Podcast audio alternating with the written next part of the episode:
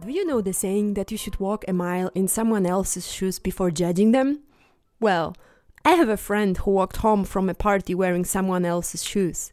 There was a house party, and a lot of shoes were lying outside the front door. So when she was leaving, she just grabbed what she thought was her pair of black leather shoes and walked home. She felt a little bit uncomfortable during her walk. The shoes seemed a little bit too big and a bit too unfamiliar to her feet. But she ignored that intuition and continued her walk.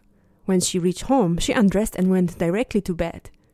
When she woke up the next morning, she noticed something strange about her shoes. Upon closer inspection, she noticed the shoes were not hers. She walked home in someone else's shoes. She felt very embarrassed and told me to never mention this story to anyone.